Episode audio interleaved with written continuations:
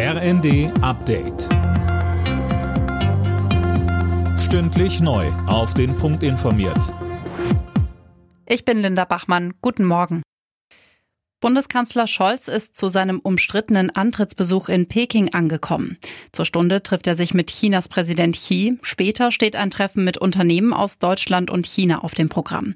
Bundesaußenministerin Baerbock sagte, Unsere Botschaft in Zentralasien ist, wir bieten euch Partnerschaften auf Augenhöhe, dass das auch die Botschaft des Bundeskanzlers in China sein wird, dass wir uns äh, diversifizieren, das heißt mit anderen Ländern stärker zusammenarbeiten.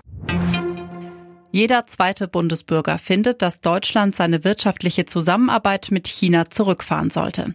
Das zeigt der ARD Deutschland Trend. Kritisch sehen die Befragten auch die Beteiligung chinesischer Staatsunternehmen an deutscher Infrastruktur, zum Beispiel im Hamburger Hafen. Genau wie Justizminister Buschmann spricht sich nun auch Innenministerin Faeser für harte Strafen bei gefährlichen Protestaktionen aus. Sie fordert eine konsequente Verfolgung. In Berlin war Anfang der Woche eine Radfahrerin von einem Betonmischer überrollt worden. Sie wurde nun für Hirntod erklärt.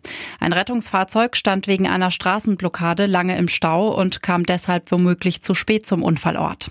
Faeser sagte in der ARD, Es ist nicht legitim, wenn man Rettungswege über viele Stunden Autobahn blockiert. Das ist es nicht. Wenn ich eine Autobahn blockiere, die nur diesen Zugang hat, den Rettungsweg, um Menschen zu helfen, dann ist es kein legitimer Protest mehr. Und da muss man auch mit aller Härte des Rechtsstaates durchgreifen.